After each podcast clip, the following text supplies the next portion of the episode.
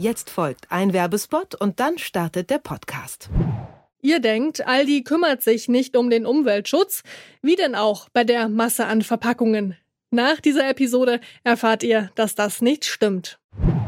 Geoengineering ist das typische bequeme Argument von Menschen, die ein schlechtes Gewissen haben, weil sie den Hintern nicht hochkriegen. Das ist nach dem Motto, lasst uns einfach so weiter wurzeln wie bisher.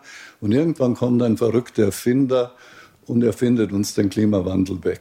Das ist der renommierte Klimaforscher Hans-Joachim Schellenhuber 2017 im Interview mit der Tagesschau. Geoengineering. Das sind technische Eingriffe ins Klima, die die Erde abkühlen sollen. Zum Beispiel durch CO2-Filter in der Atmosphäre oder riesige Sonnensegel im Weltall. Viele Klimaforscherinnen und Forscher sehen das aber so wie Hans-Joachim Schellenhuber. Für sie ist Geoengineering ein Wunschtraum, der davon ablenkt, was wirklich zu tun ist im Kampf gegen die Klimakrise. Wir fragen uns deshalb heute, kann Geoengineering wirklich das Klima retten? Es ist Mittwoch, der 11. August 2021. Ich bin Marianta. Hi!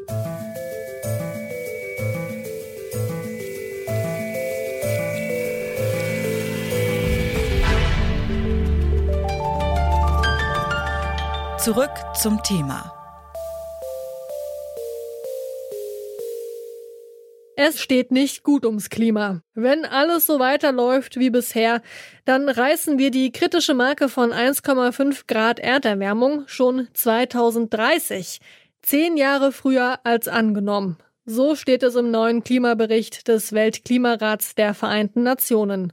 Umso drängender stellt sich die Frage, was können wir noch tun im Kampf gegen die Klimakrise?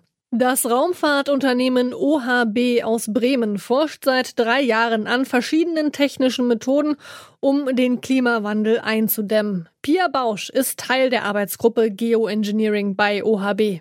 Das eine ist das sogenannte Carbon Capture and Storage. Dabei geht es darum, Kohlenstoffdioxid mit technischen Mitteln wirklich aus der Atmosphäre zu entfernen. Und das andere ist das Solar Radiation Management. Dabei geht es darum, die Sonneneinstrahlung auf die Erde zu verringern. Und wir als Raumfahrtunternehmen haben uns bisher primär mit dem Solar Radiation Management beschäftigt, also damit, die Sonneneinstrahlung auf die Erde zu verringern, indem man Raumsonden ins Weltall bringt zwischen Sonne und Erde. Raumsonden, die im All einen riesigen Sonnenschirm aufspannen, um die Erde abzukühlen. Das klingt noch nach ferner Zukunft. Im Moment ist eine andere Geoengineering-Methode näher dran an der Umsetzung.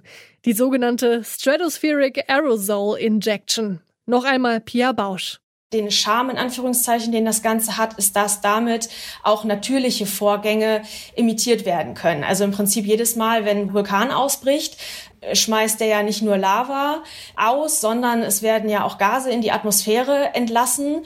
Und da hat man in der Vergangenheit eben beobachtet, dass das dazu führen kann, dass es zu einer Abkühlung auf der Erde kommt.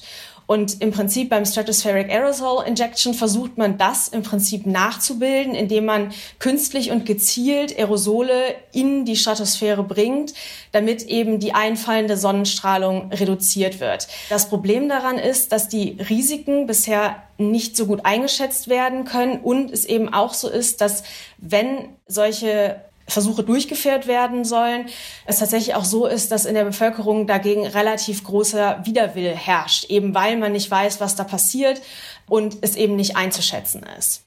Sie forschen auch zur Idee, die Erde mit Sonnenschirmen oder sogenannten Sonnenschirmen im All zu kühlen. Diese Schirme, die muss man aber auch erstmal ins All bekommen. Das klingt erstmal aber auch nach sehr vielen oder tausenden sehr klimaschädlichen Raketenstarts. Wie wollen Sie denn damit das Klima schützen? Die Sache mit den Raketenstarts ist sicherlich richtig. Was man vielleicht dazu auch sagen muss, ist, dass wenn man Sonnenschirme ins All verbringt, dass das ja nichts an der Kohlenstoffdioxidkonzentration in der Atmosphäre ändert. Das heißt, parallel zu einem Sonnenschirm, den man eventuell einsetzen könnte, müsste man auf jeden Fall auch technische Methoden einsetzen, um das bereits in der Atmosphäre befindliche CO2 daraus wieder zu entfernen. Gleichzeitig, also was wir auch immer als Plan A bezeichnen, ist es wirklich, dass man die Emissionen, die man hat, schnell und drastisch reduzieren muss. Diese Sonnenschirme können wirklich nur dazu dienen, um die thermischen und wirklich auch allein die thermischen Auswirkungen des Klimawandels für eine Zeit lang aufzuhalten, bis eben die atmosphärische Kohlenstoffdioxidkonzentration wieder runtergegangen ist, entweder durch natürliche Vorgänge oder eben durch technische Methoden. Und dann könnte ein solches System wahrscheinlich oder sogar ziemlich sicher auch wieder entfernt werden. Jetzt noch eine Frage zum Schluss. Wann rechnen Sie denn mit den ersten wirklich einsatzbereiten Lösungen? Bis man einen Sonnenschirm ins All bringen kann, das wird noch relativ lange dauern. Es gibt zwar sowas wie Solarsegel, aber die bewegen sich in der Größenordnung von ein paar Dutzend Meter. Aber wenn man wirklich einen Sonnenschirm ins All bringen würde, der die Erde beschatten soll, da reden wir ungefähr über die Größenordnung der Fläche von Deutschland. Das heißt, bis wir da so weit sind, das wird auf jeden Fall noch dauern. Was allerdings schon zum Einsatz kommt und wo auch parallel extrem stark dran gearbeitet wird, sind eben Methoden zum Carbon Capture and Storage, das heißt, um Kohlenstoffdioxid wieder aus der Atmosphäre zu entfernen. Und da gibt es wirklich auch schon Demonstratorprojekte und Modellversuche und das wird im kleinen Maßstab auch schon eingesetzt. Die meisten Klimaforscherinnen und Klimaforscher stehen Geoengineering eher skeptisch gegenüber. Das ist das Ergebnis einer Studie der Uni Kassel, bei der mehr als 700 Klimaexpertinnen und Klimaexperten weltweit zum Thema befragt wurden. Die Skepsis liegt auch darin begründet, dass die Folgen für das Klima nur schwer abzuschätzen sind. Geoengineering könnte nämlich auch gehörig schiefgehen. Ulrike Niemeyer erforscht am Max-Planck-Institut für Meteorologie in Hamburg, welche Folgen Geoengineering für das Klima haben könnte. Also wir haben das mit unseren Modellen berechnet und wir sehen, dass wir da auch am Niederschlag drehen, dass wir einfach global etwas weniger Niederschlag bekommen, als wir es bei einem vergleichbaren Klima, also mit ähnlicher Temperatur am Boden hätten. Das kann natürlich Dürreeffekte in einzelnen Regionen verstärken, was dann natürlich auch wieder eine gesellschaftliche Konsequenz hätte.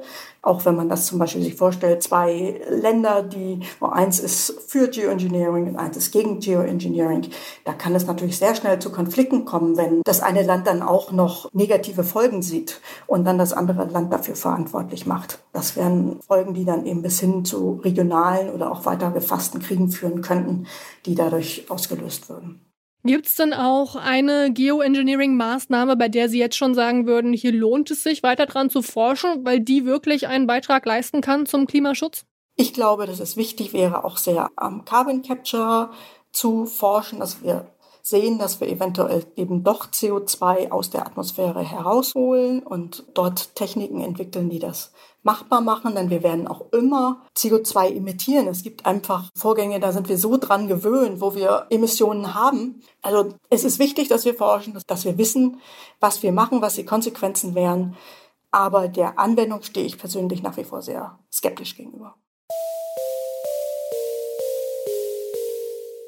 Es ist wichtig, Geoengineering weiter zu erforschen. Manche Methoden sind vielversprechend, wie CO2-Filter für die Atmosphäre. Andere Ideen, wie ein riesiges Weltraum-Sonnensegel, sind dagegen im Moment noch ziemlich unrealistisch. Eins ist aber auf jeden Fall klar. Geoengineering wird nicht das Klima retten. Das klappt nur, wenn wir die Treibhausgasemissionen weltweit drastisch reduzieren. Das war's von uns für heute. An dieser Folge mitgearbeitet haben Lina Cordes, Claudia Peissig, Felicitas Kunsch und Benjamin Serdani. Chefin vom Dienst war Charlotte Thielmann und ich bin Maria Inter. Ciao. Zurück zum Thema vom Podcast Radio Detektor FM.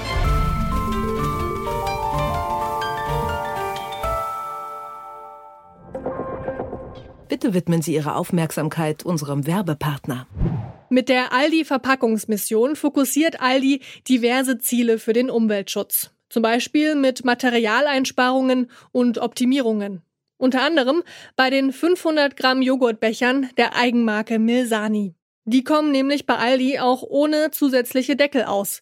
Damit kann Aldi jährlich knapp 160 Tonnen Plastik einsparen. Insgesamt konnte 2020 das Verpackungsgewicht aller Eigenmarkenprodukte im Vergleich zum Jahr 2015 um mehr als 70.800 Tonnen reduziert werden.